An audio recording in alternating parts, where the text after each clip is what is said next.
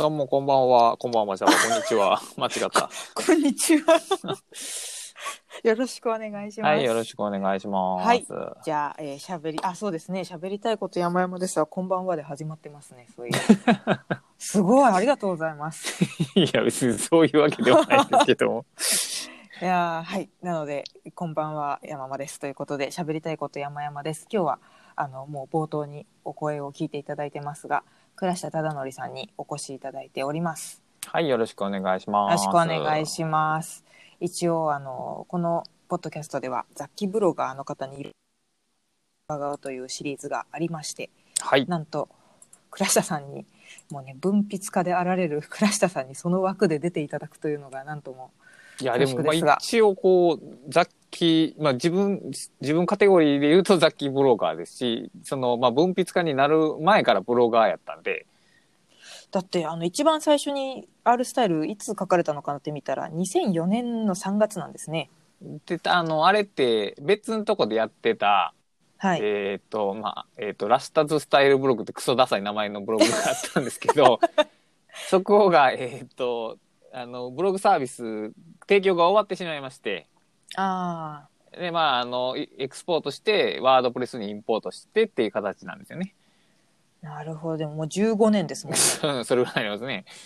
すごいですよね。だってこれだけじゃないですからね。そうですね。もう他にもいくつか。コンビニブログ。はい。いやーまあでも R スタイルは一応雑記というか何でもありの形でやってらっしゃると。そうですね。テーマ性みたいなのは特にないですね。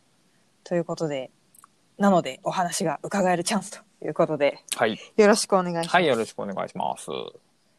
でも実はあの、普通に話してますけど、結構今、緊張しているっていう。いや、もう、きん脳緊張でいきますよ。脳緊張。大丈夫です。えやっぱり倉下さんすなんかこうすごい感がすごいいやいやいや。いや、あの、例えば、大橋さんとか佐々木さんとかは、すごい、すごい感があって、実際にすごい人ですけど、僕全然すごくないんで。そうか私ちょっとすごい感のあるすごい人にあの実際にお会いしてあの良くも悪くも慣れてしまったんですね なるほど。でまだ倉下さんほら1回しかお目にかかってないから確かに。ちょっとあのその時もエヴァーノートのパーカーを着ていたというあ、そうであのすね。姿しかもう心にないのでですね今日はパーカーですか？今日はパーカーじゃないです。あれは外出る時用です。なるほどあれはあのおめかしなんですね 一応こう、えーエヴァ、エヴァノート、なんとかなんとかっていう、なんか、まあ、あの、エヴァンジェリスト的なやつやったんで、いや、今もそうなんかな。一応外出るときは、えーエヴァノートの T シャツとか、あの、スクラップボックスの T シャツとか、その、宣伝代わりに着てるんですね。スクラップボックスの T シャツなんですか？はい、もらったことあります。すごいですね。もう中の人ですね。いや、かなり外の人ですけどね。なるほど。そう。でもじゃあ頑張って緊張せずに行くぞ。はい、大丈夫ですよ。行きましょう。いやーそう。えっ、と結構あの皆さんにはもう聞いている決まり事決まり事っていうか定番トピックみたいなのがありまして、はい。まあ、ちょっとそこから行ってみようかなと思うんですけども、えっ、とあでもそうですね、まあ、じゃあ R スタイルを中心に伺ってきますがあ、まあ、でもせっかくだからどんだけ倉下さんがアウトプットしないと死んじゃう病かっていうのをはい。いやそうなんですよ一応ねあのお話を伺うにあたってはい。倉下さんめちゃくちゃ書いてるけどどんだけ書いてるのかなっていうのをはい。調べたんですよ。はい。でそしたらブログが今3つですかね。そうですね。メインのブログはそうですね。本クレテあのレビューのブブックレビューのはいサイトとコンビニブログがあって、で、えー仕事のとスタディウォーカーにも書いてらっしゃいますよね。はい。はい。で本はい。本が電子書籍もその商業出版も全部含めて強調も含めて多分34冊あ あったんです。よう数えましたね。僕自分でも把握してないんですけど。そうね34ってさすがに自信がなくなる数なんで2回数えましたね。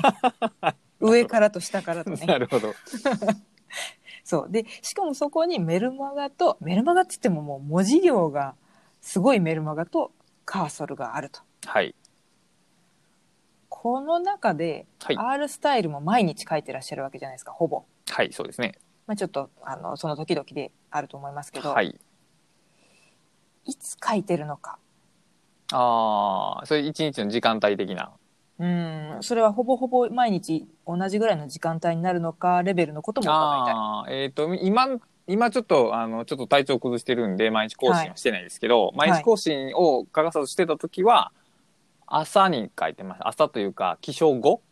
うん起床後の一番最初の大きいタスクが、ブログというか、R スタイルを書くですね。へえよくよく書けますね頭回らなくないですそんなすごいな。回らないことはない。むしろ逆かな。その、ここ、エンジンをかけて、ウォーミングアップとしてのブログみたいな。ああなるほどあの確かにねスタディウォーカーさんとかだと編集さんとかも入るでしょうし R スタイルならもう全部自分のそうそうものですすそうでねもんね。なんかちょっと書き、書き物のウォーミングアップしてから、昼直後とか午後になって、まあ書き物業を進めるみたいな感じですね。うんうんうんうんなるほど。で朝一でそれ書いてちょっとブログから離れちゃいますけれども、はい。一日にどのぐらいのそのメディアにメディアの書くものをやってるんですか、まあ、今5本もねいろいろ編集されまあ、てるから、でもマックス4時間ぐらいじゃないですか。へえそれであの分量のメルマガとかも書いてらっしゃるんですよね。まあ毎日やっていれば、例えば1日1時間メルマガに当てると、はい、まあ1週間でだいたい6、7時間メルマガに当てられるわけで、うん、まあ1万字ぐらいのメルマガができますよね。1万字すごいなあでもこれいろんなとこで書いてるとそのネタ集めもで全部ライフハック系とか知的生産系に倉下さんの場合寄っていくじゃないですかはい。そこ被らないようにするとかいろいろどう調整されてます？うーんまあ、例えば、まあ、絶対被らないブログはある。まあ例えば、コンビニブログはまず被らないですよね。で、あの、本クレができてからは、R スタイルというブログであまり書評記事を上げなくはなりつつあって、はい、本の紹介は本クレに流れるっていう、まあ、そういう役割分担はあるんですけど、うんまあ、R スタイルと仕事のが厄介で、ちょっと若、干重複のこう気配があるんですけど、まあ、そうん。あある書きたいテーマが何かあるとして、例えばまあエバーノートでもスクラップボックスでもいいんですけど、書きたいテーマがあるとして、その、実用的、ノウハウ的なものは仕事なのに、そうじゃなくて、うんうんうまあちょっとこう大げさに言うとこう思想的とかうん。いう文脈的なものは R スタイルに書こうかなっていう、まあ絶対にそう完全に住み分けてるわけじゃないですけど、意識的にはそんな割り振りがありますね。えー、なんかこう R スタイルには思いついたこことをわーっと書いてそれをこう再編集した形のものが仕事のとかそういう場合もあったりします？そういう場合はあまりないですね。あるテーマを、えーはい。ええー右方向から R スタイル、左方向から仕事のみたいな、そういう感じですね。へえなるほど。すごいな。なかなかこうそうですね。私ブログとその寄稿記事の住み分けっていうところでなんだろうな。だいぶ自分が変わっちゃって。はあ。の寄稿だとなんですかね。かなり身構えちゃうんですよね。はいはいはいはいはいはい。なので身身構えず書くブログで、まあ、下書き気分で書いてでそれのいいところだけ寄せ集めて、まあ、寄稿文なり、えーまあ、とにかく自分のブログ以外で書くお金をいただくようなものの時はなんかそういうやり方をしちゃったりしますね。あまあ、それはそれで一つの手ではないですかね。まあ、ありやと思いますようん。うんうんいやーそうだからあんまりこうネタを思いつかないからそういう方法になっちゃったりするんですけどうね。ん、まあでもだから、うん、一番わかりやすい話で言うと、一冊の本があるとして、はい。その一冊の本に対して、例えば R スタイルと本クレと仕事なので、別の記事をうん。書くんですよ。はい。コピペとかではなくて、別の記事っていうのはどういうことかっていうと、別の切り口から本を紹介するんですよね。はいはいは片っぽはこう内容よりとか、うんうんでもう片っぽはその、これまでの著者、その同じ著者の本との比較とか、い。はい。あるいはその役立ちそうなトピックをいい1個2個引用して紹介して、なんか本を読んだ気にさせるみたいなとか。はい。それは、うん、一種の、うん。うん、分泌力トレーニングなんですよね。うん。いある対象をどう切り取るのかを複数の媒体に使い分けることによって、まあ、表現力とか文章力とか観察力を上げていく練習みたいなものですよね。うん。だからそれはね、こう意識的にやっとくと、あの、文章の幅っていうのは多分広がっていくと思うんですよ。ああ、なるほど。そうだな。そういうトレーニングをしてないな。面白いな。ちょっとせっかくねブログあのブログとポッドキャストでも、はい同じテーマ切り取ってもやっぱね表現方法が変わあったり。しますから、うんで結構それ頭を悩ませたりもするのでなるほど書き物でそういうのもやってみようかないやーさあうんはい。このあの、ね、話題と話題のつなぎで今悩んでるんですよ。ほい。もうそのままいっちゃいますよね。そのまま。私何書いたっけな質問。ああそうか記事ストックそう記事のストックってします？記事のストックは、えっ、と、し市内なん、市内が答えなんですけど、はい。あの、ご質問リストにどのくらいの時間をかけて書くかっていうのが飛ばされてるんで、ちょっと僕は話戻しますありけど。がとうございます。ぜひお願いしもうほら緊張がここに出てるんですよ。えっとね、R スタイルがだいたい2センチ、1500から2センチぐらいの記事で、だいたい1時間ぐらいなんですよね。うんうんうん。で、同じぐらいの分量の仕事なので、1時間半から2時間かかります。ああやっぱり自分のブログとはちょっとなんかね。はい。やっぱりちょっと、あさっき言ったその構え、身構えみたいなのが発生するんで、うんちょっとやっぱ直しとか文章を書くのに時間かかる仕事の場合は。で、はい。コンビニブログの場合は、えー3分ですね。まあちょっとコンパクトですしね。そうですね。で、本クレは記事によって、まあ動きますね。うんまあ5分で、まあ漫画とか5分でパパッと紹介することもあれば、うんうんちょっと掘り下げて1時間とかかかる時もある。まあだから大体1時間、長い記事で2時間ぐらいですね。うんうんうんうん。でもそれもうあだいたい4時間ぐらい1日に書き物に費やしてるっておっしゃってたけど、はい。まあ、12時間書きましたある程度疲れるじゃないですか、はいはい。そっからもう次の入りますそれとも結構休憩とか挟む方ですか？一回お昼インターバル入れて、まあ午後からという感じですね。で、うんあの、僕の生活スタイルに密接に関係するんですけど、はいあの、うちの奥さんが、あの、お昼頃から出勤する仕事なんですよね。うんうんで、まあ夜遅く帰ってくると。はいで、その出勤僕が送っていくんですよ。仕事場まで。なので、そこに絶対強強制的にインターバルが発生するんですよね。うんなので、午前中、あの、まあ、ブログ的な仕事をして、で、その、昼頃に、えっ、と、奥さんを仕事送っていくっていうインターバル入れて、僕もお昼食べて、で、その後からまた、えーまあ、よより本格的なといううか、ん 執筆業の仕事をするっていう、その切り替えですね。なるほどそのぐらいの時間って結構人によってはねだれちゃう時間だったりもするんですけど、はい。うんうんまあ、でもやっぱりそのなんだろうなある程度体を必然的に動かさなきゃいけないじゃないですかそうですね。単純な昼休みと違って、はい。はい。だからそれがいいのかもしれないないやー結構アウトプットし続けるの辛いなと思いましたああ、どうでもこれ慣れてくれば、もうそんなに大したことはないですよ。うーんなるほどいや今はあのちょっと悩み相談ここで挟みますけどはい。私が今アウトプットしてるものってはい。日々のブログとはい。ポッドキャストで、はいえーまあ、週1でチェンジズで書かせてもらっはい。てて、はい。はい。でノートをちょっとあの別でやろうかなと思ってんのとあと電子書籍これあの一から書いてるわけじゃなくてブログ記事を再編集してる電子書籍っていうのが、はい。今書き物系では同時進行させてるものなんですねポッドキャストはまあ違うとしてもはい。まあこの週1のチェンジズですらはい。どんどんどんどん遅れていくというなんかねそれブロは、えっ、と、か、書けないんですか？書きたいことがないんですかね？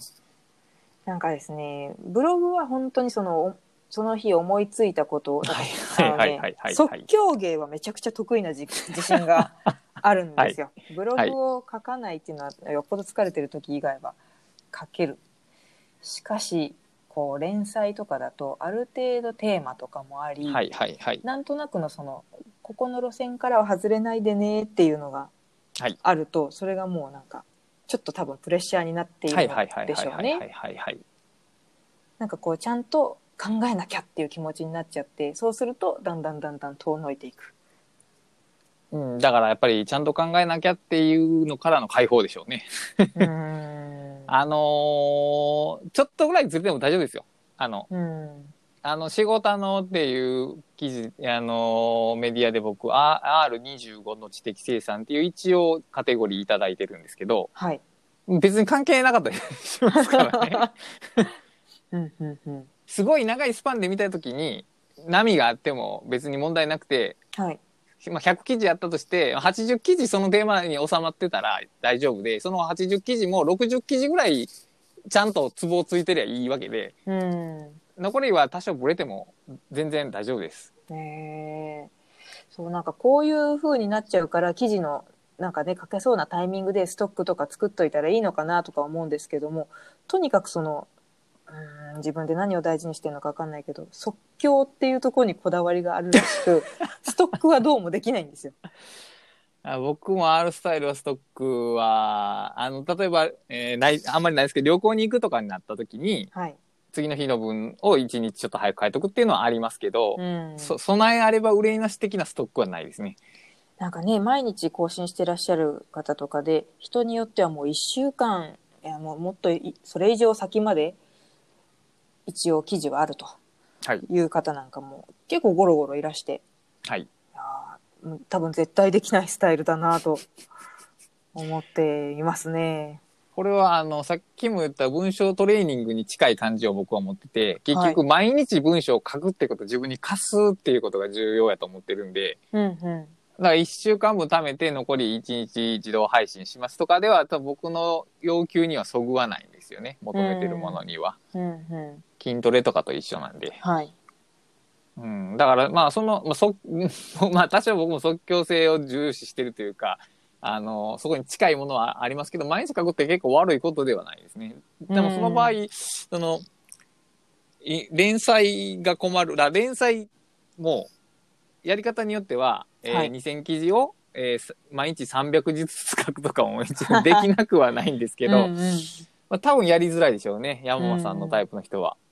そうですねそうでもいつもだから締め切りギリギリでやるっていう風になっちゃってて、まあ、それで締め切りギリギリにできてんだから問題ないじゃんっていう方もまあいらっしゃいますけどね。そうですはい、そうですね。うん、なんかそれが結局もう自分のなんだろうなスタイルなんだったらばもう別にそこから抗わなくてもいいじゃないかという話なども聞きうん、てか、抗えないですよね。多分。ああそうそういうことかも、うん、そうですよね、あまりそこをこうこねくりますと書けなくなってしまう可能性があるんで、うん、そう結局多分早めに書き上がったとしてもそこからまたちょっとずつ手加えてったりして、うん、なんだかんだでずっとやってたなとかもありそうだし。確かに。まあまあだからあんまりそれはじゃあじ自分はそういうタイプなんだというぐらいのことですかね。そうですね。な基地ストックはないですけど、一応まあネタ帳みたいなのはあありますけどね。これ前どっかで喋りましたよね。ネタ帳は作ってるけど、うんうんでもネタ帳ほはほほぼ使われないという話なんですけど、なんかそこに書いとくっていう行為が大事なんでしょうね。うんそうですね。工事が。うんうんで、まあ見返すことで、その同じことじゃなくても、なんか別の切り口でそれについて書いたりすることもあるんで、うん、いや本当本当あの随分後からそのネタを使うこととかもありますようね。ん、だから一応まあそのネタ帳だけはあります。だからもう連載的なものはそのネタ帳的なものをたくさん持っておいてまあはい大丈夫やと。なんなんなんかなくても書けるって安心感を持っとけばまあ大丈夫なんじゃないですかね。うん。今それスクラップボックス一本化されてんでしたっけ？今のところそうですね。うんうんうんうん。私もい私はあのダイナリストですけれども、はい。でもやっぱネタ帳はちょっとスクラップボックスの方がいいかなとは思ったりしますね。一覧性という点では。まあ確かにね。うん。あとその掘り返しはい。方。まああのリンクで出てくるのはやっぱ強いですね。うん。そうですね。まあアナログにねノートとかで撮ってる方もいるでしょうけれども、まあちょっとこの辺のスクラップボックスだったり、えー、まあそのなんですかアウトライナーだったりいろいろかなと。エバーノートの人もいるでしょうしね。そうですね。うんうんうん。そうですね。まあでもじゃあ次のトピックに行こうかな。はいはい行きましょう行きましょう。そうなんあの結構話してると1時間ってあっという間に経つんですけど そうでアンカーって1時間までしか取れないらしいんですよ。マジですか？俺でも俺打ち合わせキャストで1時間超えてるのあったと思うんやけどな。私あのいつだっけ、うん。先月？今月か、はい。あのアンカー同士で撮ったあアンカーじゃないか。あアンカーアンカー。アンカーで撮って1時間までしか撮れませんみたいなメッセージが出てきたことがあって、まあ、バージョン バージョンアップをしている過程でそういう時があったんですけどね。まあでも打ち合わせキャスト割と長尺ですもんね。長尺っていうかあれの、まあ、ワンテーマで始めて脱線を二人とも抑制しないっていう方針でもう話したいことがあったら話すというので全然こう終わらないですねい。や、いいです。私の通勤 BGM として最高ですね。往復つかかりますけどね。うん、そうでしょうね、おそらくは。いや、長いこと喋ってんなとか思いながら、でもほ喋ってる本人には別に長いこと喋ってる気はないんですけど。そうそうそうそう。あっという間に経っちゃいますよね。うん、確かに。ねえ、そう。だからちゃんと話すことは話しちゃっとかないとと思って、今日は。なるほど。それでいくと、雑記ブログを何しろもう15年もね、書かれてはいいるわけですから、いろいろ、あの、序盤でどういうことに悩んでたかとか、多分今といろいろ違うと思うんですよ。はい。なんかこう、そうですね、聞き方が難しいな。最近って別に運営で悩みとかってないですよね、もうん、まあもう、ある種、まあどうでもいいぐらいの境う。地にもう、は。悟りの領域ですよね。どうだってもう一日のアクセス数知りませんもん。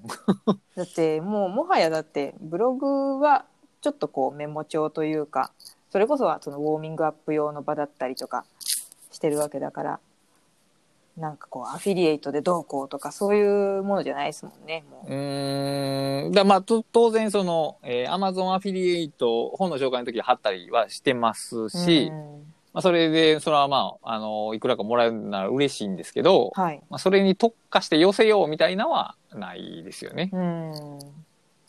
うん。こうブログあでもはい15年前っつったらそんなに今ほど広告だなんだとかって言ってないですもあーなかんね。ったですね。始めたばっかりの頃はもう単純に記事書くのが嬉しいって話になって、うんで、その頃は、まあ多分ご存知ないと思うんですけど、ドブログっていうブログのサービスで、あ知らないです。こう、コミュニティ要素が強くて、ハテナに近いんかな、あの、同じドブログサービスの人が読みに来ると足跡みたいなのがつくんですよね。へえ。で、だ誰が読みに来ているのか、みこっちからも見に行けると。で、はいはい交流が生まれて、コミュニティが生まれるみたいなのがあったんですね。うんだか。らもうその段階、それだけで楽しかったんですけど、それが終わって、で、一回ムーバブルタイプになって、で、ワードプレスに来たんですけど、うんで、ワードプレス来たあたりですよね。だから、いわゆるその世の中のブロガーっていうのが認知し、まあ、アルファブロガーっていう名前がそうですね出てきたあたりで、やっぱり僕も若かったんで、アルファブロガー的なものには憧れはありましたし、はい。その頃はやっぱりちょっとこう PV 増やせたらいいなみたいなのは。結構ありましたよね。それいつ頃ですか？ワードプレスっつったら。だから2008年から10年、12年のど、この辺のその4年間のどっかでしょうね。うんで、仕事の書き始めたのが2010年なんですよね、確か。はい。うん。で、やっぱり仕事のって、まあ、超大手メディアじゃないですか。はい。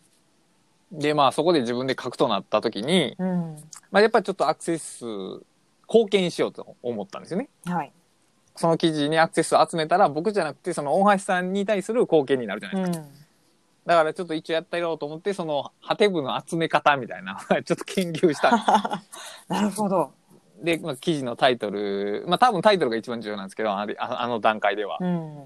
で、一回だけこの1000ハテブ一個超えた記事があって、はい。で、その後ものすごく虚しくなったんですよね。えー、だってまたやったるじゃなくて、もうそいや、れで。もう、なんか、うん、そ、そこで得たものって、虚無やったんですよ。うーん。ほあ星はあめっちゃついてるし、アクセスも集まってるけど、あの、は別に褒められたわけでもなく、むしろ、ハテブのコメントの後半からは、ちょっとディスりなんか、そうですよね。だって、集まるんですよね。もうせ、で私始めた時って、はい。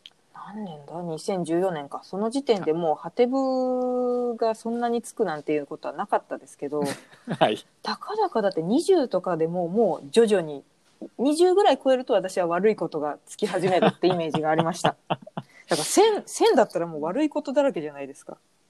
まあ、大半はまあ無関心というか、ただつけてるだけで、あとはもう後で読むが多かったですね。やっぱり後で読むタグ。ああ、でもメディアの性質上そうでしょうね。で、その、最初に言ったそのドブログのそのコミュニティ的な、その、うんメッセージとメッセージのやり取り、文章を自分が文ブログを書いたら、そのテーマについて別の人が記事書くみたいなやり取りって。楽しかったんですけど、うん。ハテブ線ってそういうのがゼロなんですよね。そうですね。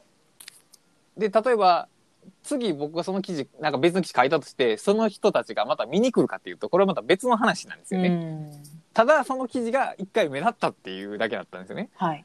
で、これは多分続けても何も楽しくないだろうなと思って、それ以うん来急激にその PV 集めに関して冷めたんですよ。ああ、突き詰めるところまで行ったらもう、ねえ、なんか、なんかその山の頂上まで登ってみたら、そこには何もなかったっていう。ああ、そうですね。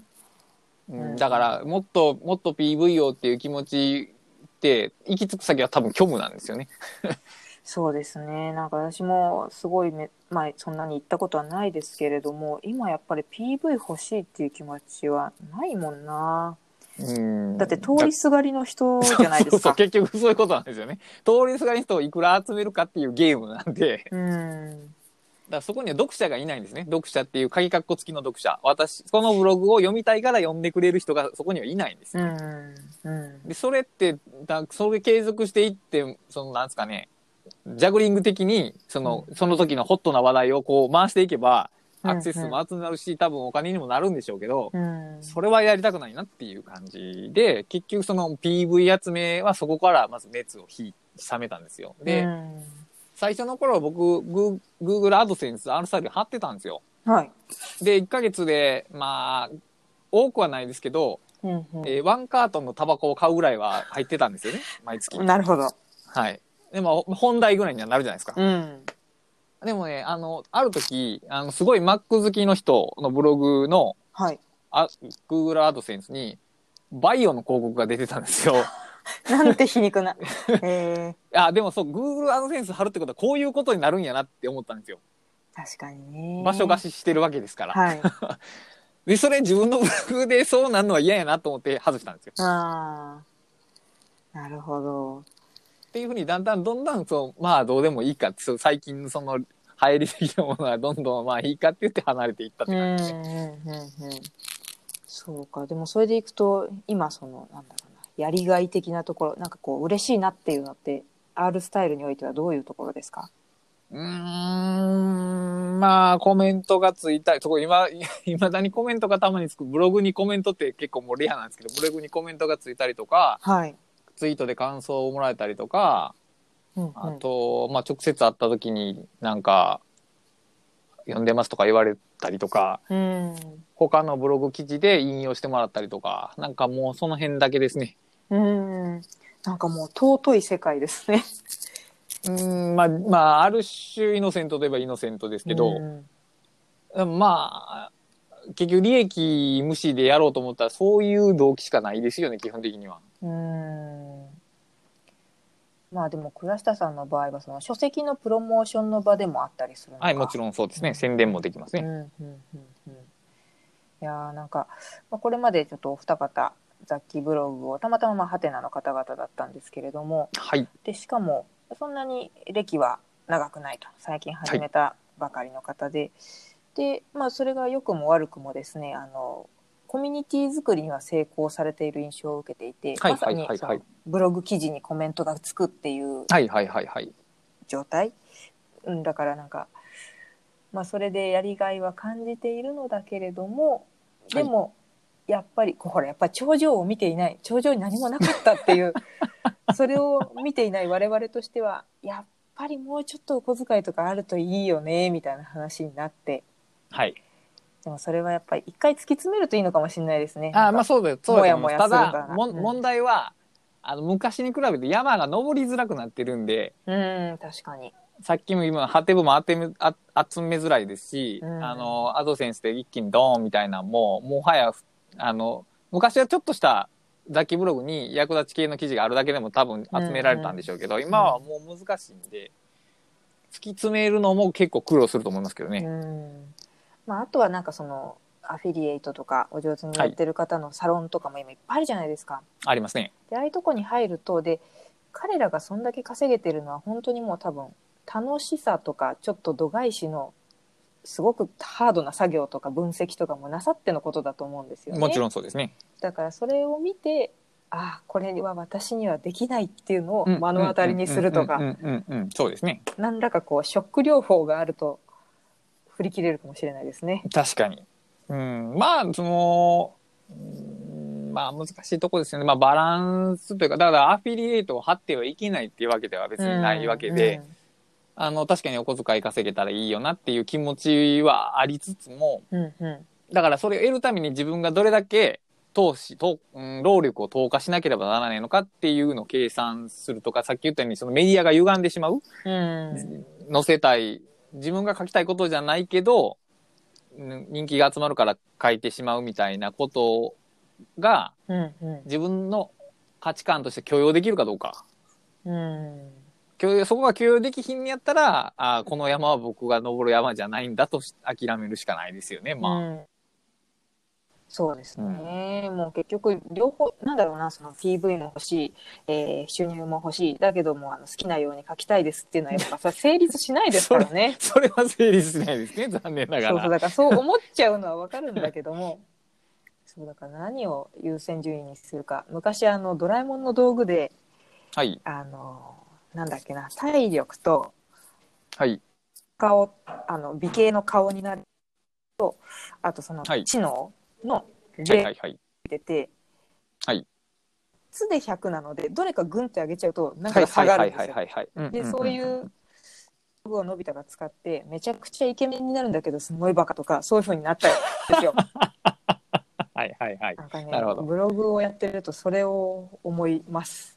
まあ近いですね。だからあの、ロールプレイングで言うと、レベル上がった時に、うんうんえーポイントがもらえて、それをパラメーターに自分で割り振れると。体力に割り振ってもいいし、魔力に割り振ってもいいと。うんまあそういう感じですよね。だから自分がその一つ一つの更新でどこに向かっていきたいのかっていう。で、別にその稼ぎたい人は稼ぎに向かってもいいし、うんあの、稼がない方向に向かってもいいと。だからその、中途半端なパラメーター割り振りは、中途半端な結果にしかならないんで。そうですねあ確かにはい。そうですねだからイケメンふりしたばっかりになっていいしそう、別にイケメンやからいいやんっていう割り切りはありますよね。それは。うんうんうん、そうですね。それでいくと私はもう本当 PV は完全に捨てたな。しかしお金への欲求が若干まだ残っている。あ、でもそれはいけますよね。だ PV とは別の路線でうんお金を発生させたらいいだけの話で。そうですだから、ね。その、えー、プライオリティがお金じゃないにしても、サブプライオリティがお金やっていうのはありなわけうんですね。その、楽しく記事更新して、で、その何何段階か後にお金が来るっていうのは十分あり得ると思うんですよ。そうですよね。あのこの間のたくさんのマリエさんの本、はいはい。なんかも拝読してて、まあだから楽しくそのブログを書いといて、それを原石として、まあちょっとこう再編集したりして宝石化して売ればいいんだといそうですねうようなことを思ったりして。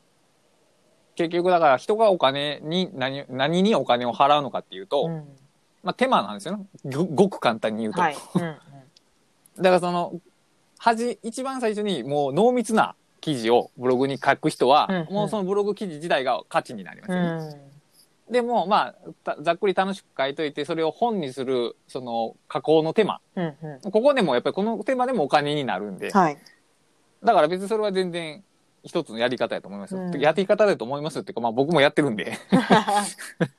でもその再編集の時に、はい。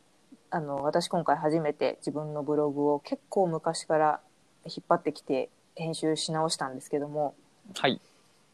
いやーなんかもう序盤の自分の記事を見るのが辛くてはい。下手ですごい編集に時間かかりました、内容、いやまあ文章は下手やとして、うん内容はどうですか？内容を読んで面白いとは思います？内容を読んであこれは入れたいなってやっぱり思えるものでははあるんですよ。うん、なら全然大丈夫ですよ。というか、その、そ、その、なんですか、昔の文章を読む辛さを経ない限り、文章が上手くなることはありえないですよ。まあね絵描く人とかもね昔の絵すごい下手だっていうのかって言いますもんね、うんそこに向き合わない限り、あの、文章力の段階的な向上はまずないんで、あの、あれ、本出版された時に、はい。編集さん入りましたよね。はい。編集さん入った時に、なんか文章が上手くなってる感じなかったですか？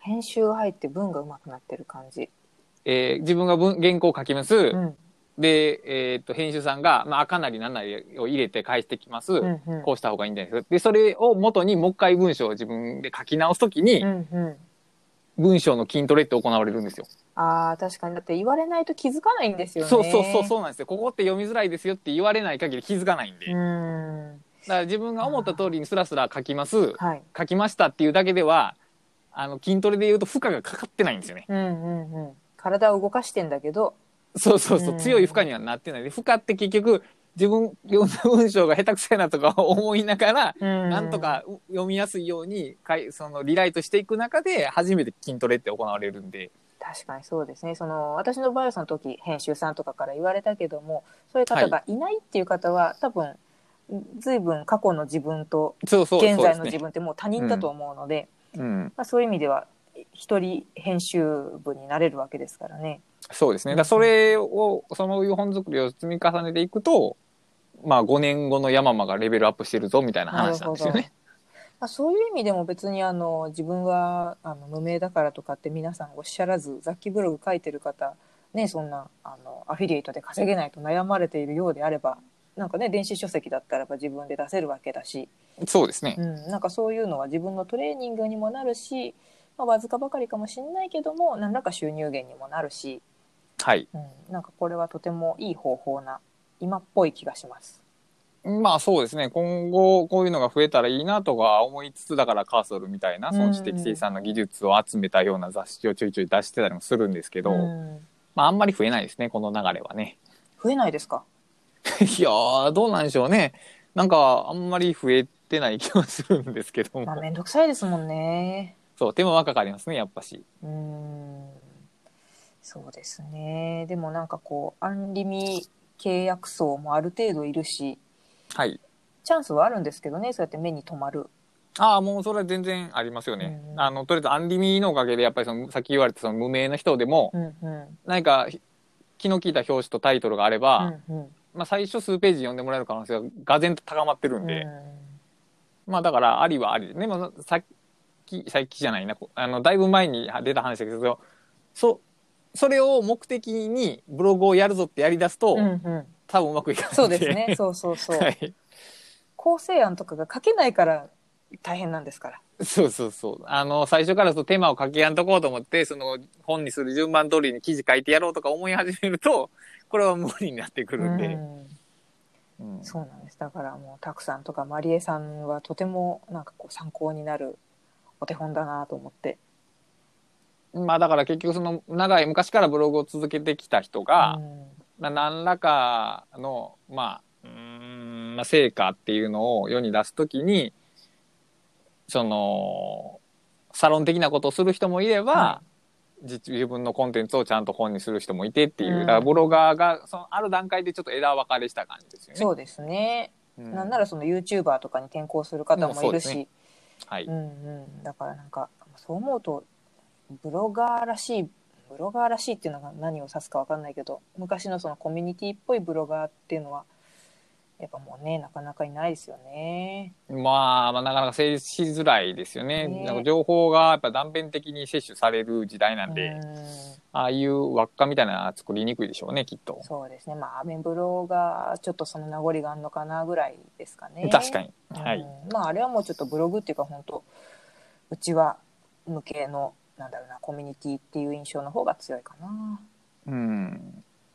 うんまあ、結局その、例えば100人人間がいたときに、はい。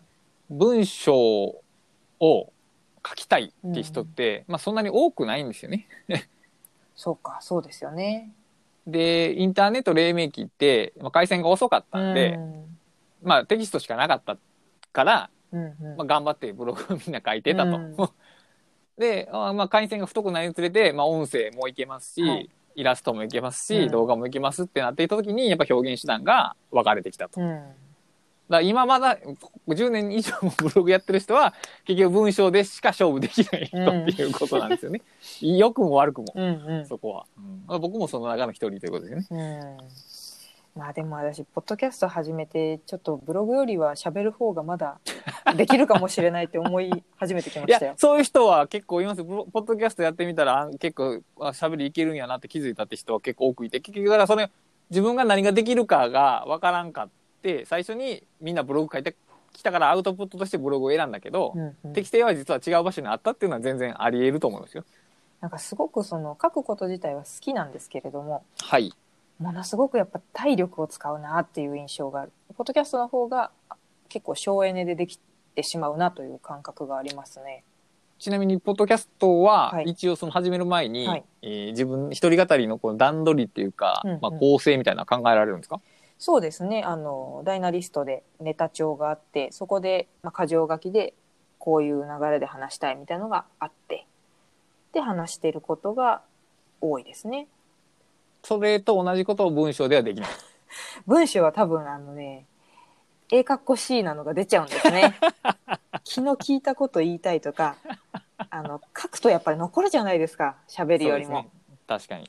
なんかそこ、それさえなければきっと全然平気なんだろうな。うんそこを乗り越えるとスラス、多少スラスラ書けるようになるでしょうね、きっうと。んなんでこう、ちょっと自己主張が捨てられないんだろうな。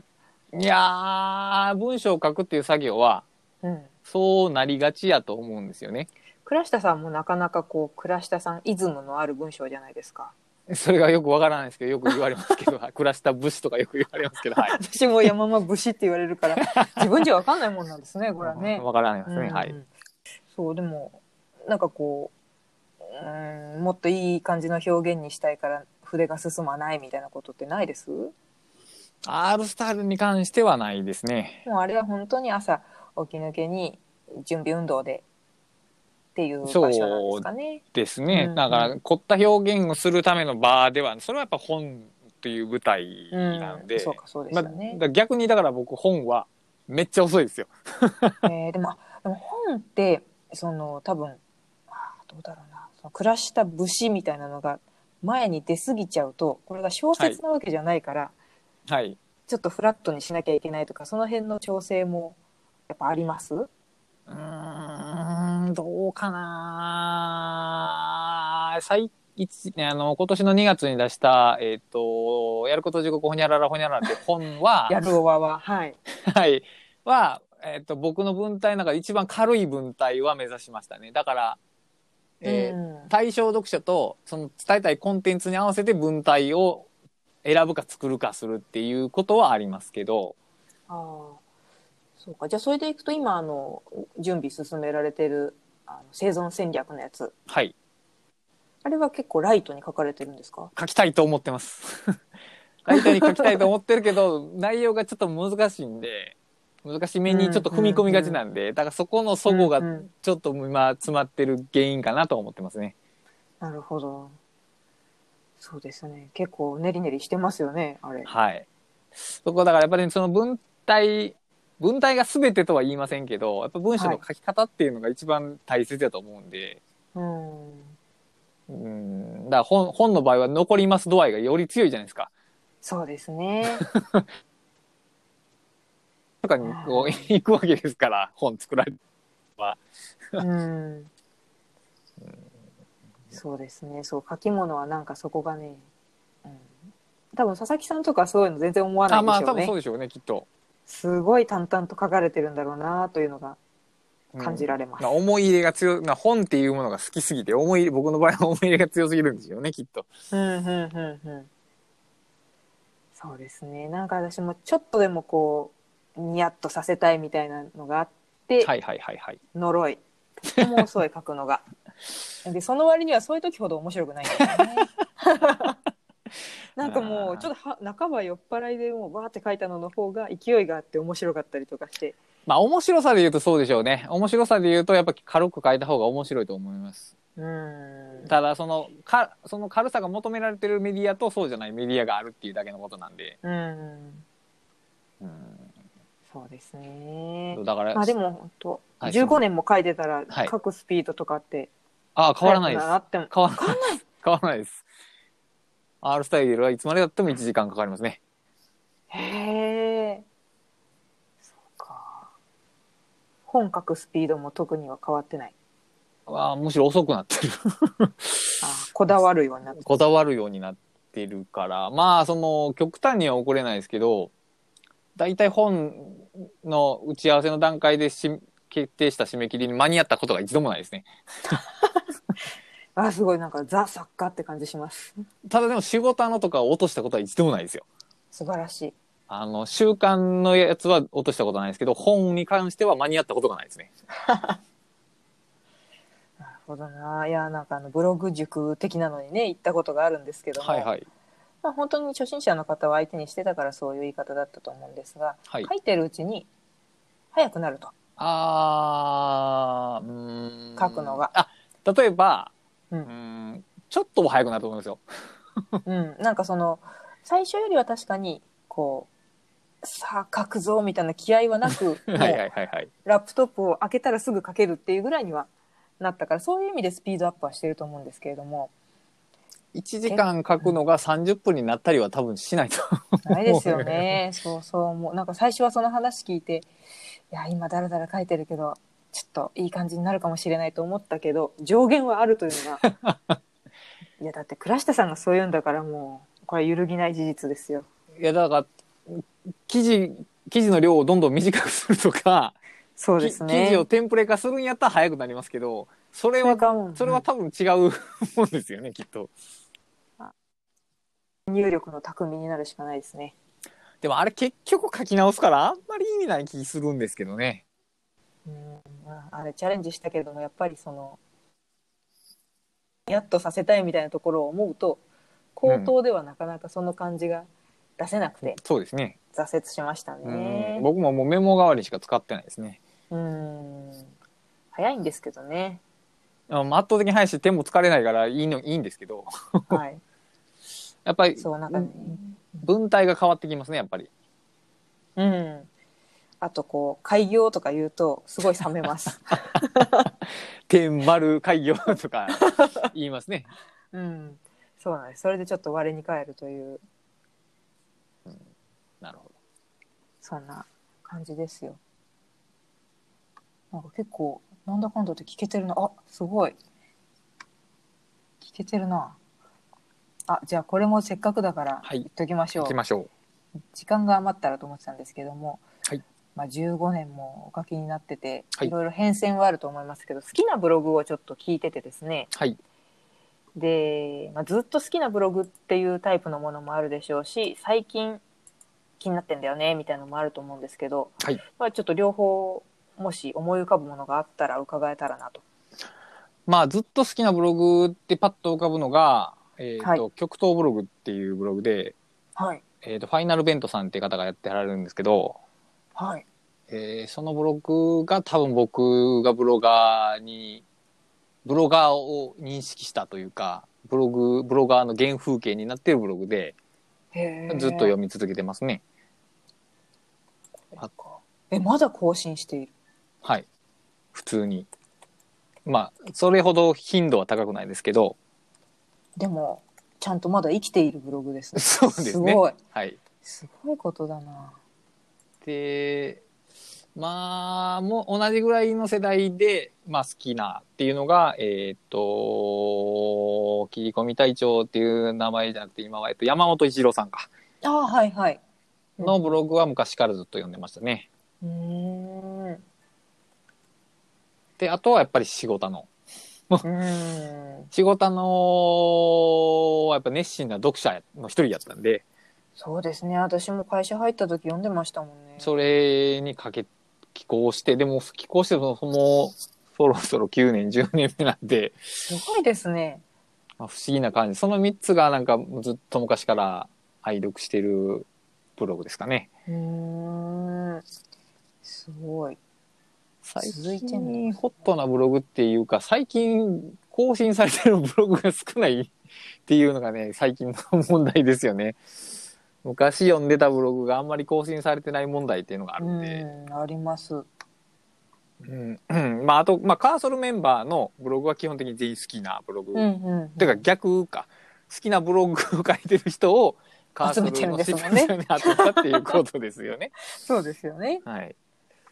まあでも、まあそんなとこかな。パッと思い浮かぶのは、ちょいちょいその、タイムラインに入ってくる記事読んだりはしますけど、うんいつもブログって何で読んでます？フィーフィドリーとかフィードそうなんですか？リーでの読んでますね。うん、そうするとねなかなかまあツイッターで本当運よくヒットしたりしないと新しいとこっていうのはねなかなか入ってこないい、ですね、やっぱり。で、タイムラインとかでなんかブログがシェアされる割合って結構減ってきてる気がして。出ますよ。本ね当動画とかがすごく多くて、あとはまあウェブニュース。うんうん、そうですね。だから見つけにくい、どんどん見つけにくくなってるなと。うん。まあそういうところで、例えばノノートみたいなプラットフォームが新しい書き手との発見になったらいいなとは思うんですけど、そうだ、倉下さんノートもやってますもんね。はい、一応アカウント持ってますね。まああの、R スタイルと同じ投稿をすることも多いんで、うんうんうん独自の記事は結構少なかったりはしますけど、でもやっぱ最近ちょっとこう、増えてる感って感じます？ノートですか？うん、読者数。ああ、一応フォローしてる人も増えてます。増えて、ふ、ふ、増えてる？えーっと、増えてるか。増えてますし、うんうん。あのーなんか、えーそ、そんな人に読まれてんねやっていう好きのつき方すする時もあるんで、プラットフォームとしては成長中やなとは思いますね。なんかね、コミュニティっぽさもあるし、普通のブログとしても、まあデザインも来なくていいから楽でいいし、で、動画も音声も上げられて、結構いい感じになってますよね。そうですね。だから、えーっと、結局我々の世代は RSS リーダーですけど、今の世代はそれ使わないんで、うん。SNS の機能を持たしたブログプラットフォームっていう位置づけが、まあ、第一ノートのファーストポジションですよね。うんうんうん。まあ、で、セカンドポジションがその、ブログの高機能化っていうのがあって、はい。しょしょ一番最初は自分で HTML を直書きしてた世代があって、はい。で、ブログっていうのが出て、うんうん文章を書くだけでいいやん、めっちゃ楽やんってなったんですけど、うん。ワードプレスになって、今度なんか、ブログを始めるための必要な知識がめっちゃ逆に増えてしまって、そうですよ。アップデートするたんびに。覚えなあかんことめっちゃあるやんって、こんなんやってられへんでっていうことで、次にその、もうと、ただ投稿できるだけのシンプルなデザインもあんまり変えられへんノートとかう、んあとはミディアムみたいなプラットフォームが注目されてるっていう流れがノートの第二位置づけ。うんうんうんで、第三位置づけが、そのコンテンツに課金できる、あのお金を払ってもらえる場うん。としてのプラットフォーム。そうですね。マガジンとかね。あと、多分今日かな今日発表されたんですけど、あの、オンラインサロンみたいなことができるようになるらしいですね。あ、本当ですか？すごいな。だから、まあ結構だから、今、そのブログが担ってきたものを、はい。ノートが代替しつつはあるでしょうね。うーんそうなんですよね。なんかノートをもっと前からやっときゃよかったかなって思うけどいろいろ別ネタを書くのも大変で。まあ同じネタでもいいと思いますよ。うん。結局見てる人が違う可能性が高いんで。そうですよね。そうポッドキャストの音声をこっちでも流してみようかなってやってたことなんですけどなるほど。めんどくさくて。なんかあのやめちゃいましたけど面倒くさいのはダメですね。ダメですね手間にねお金がお金というか価値は発生しますからねそうですね。まあでも本当はあのここプラットフォームとして機能してるからあの新しい読者さんに出会いたいとかって時は、まあ、ちょっとノートでやってみるのも良さそうですよね。まあ結構現代的な選択ではありやと思いますね。うん、であと新しい、まあ、ブログというかノートに出会う場としてもいいですよね。そうですね。まだおすすめがどのぐらい機能するかですね、あとはね。うんうんうんまあ、でもこういうのを使ってないとなかなかこう偶然いいブログに出会ったっていうのがちょっと難しいのかな。難しいですね。出会いにくくなってますね、最近は。そうですね。ちなみに倉下さん今こう、はいブログ的なものを読むのにどのぐらい時間かけてます？ああ、もうどんどん減ってますね。そうですよね私ああのフィードリーが全然未読がたまりまくっていやー全然巡回できてなくて。うーん、やっぱりその、んよよく読んでるブログが更新してるときは結構時間使ってましたけど、はい。もう最近2、3記事しか読まへんみたいなことも多いですね。うーん。なるほどな。これをなんか例えばインスタペーパーとかそういうのに飛ばして、えーなんか読み上げてもらってチェックするみたいなことはしたりします？そこまでしたいと 思えない感がありますね。たまに頑張ってこれは読まな自分のために読んどかなきゃいけないんだろうなでも読む気がないなっていうのは 読み上げてもらうことがあります。そうか。読み上げる時間がねたら、まあ、ポッドキャスト聞いてるんで、最近は。そうですねそうやっぱね機械で読んでもらうとあんまり入ってこないうーん。かろうじてっていうレベルですね。そ、うん、だからやっぱりそそこまで熱心に読みたいブログが減ってるのは確かですね。うんまあなかなかね本当更新されてないっていうのはありますよね。うん、まあね、そらでもね、ほぼボランティアみたいな活動ですからね。本当ですよ。うん。まあでもそういうところで、うんこの記事ないだろうみたいないわゆる「だ記事」みたいなのがはい。いっぱい上がってても、それはそれで嫌ですよねきっと。どうです、まあ確かにね、それは確かにそのなんか更新のための更新みたいなされてると、まあちょっと残念感、残念ではないけど、まあなんか忙しいんかなとは思いますけど、うん。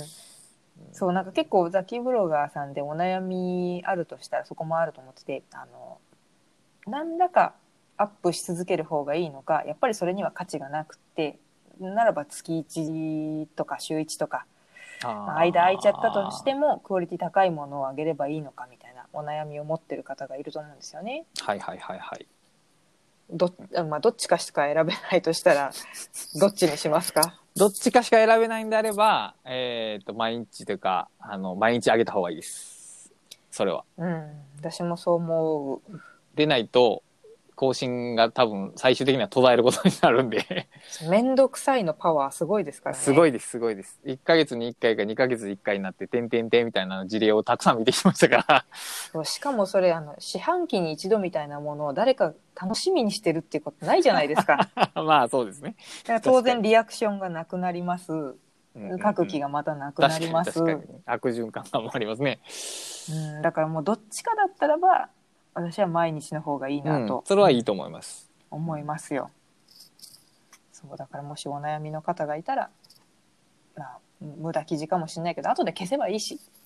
というか、あの、読者って、そんな一文字一文字熱心に読んでるわけではないので、読んでない流し見しますよ。そうそう、んな、その雑記事やったら、ああ、今日はするやなっていうだけのことなんで、そのうんジャッジメントは読み手に任せて、自分その日ができる最良のこと、1しかできなかったらもう1をやるっていうだけのことで、相手に任せるっていう、その、あの、R スタイル名言集1にあるその価値とは見出されるものであるっていうのがあるんですけど、だからこっちは提出すしたらいいんですよ。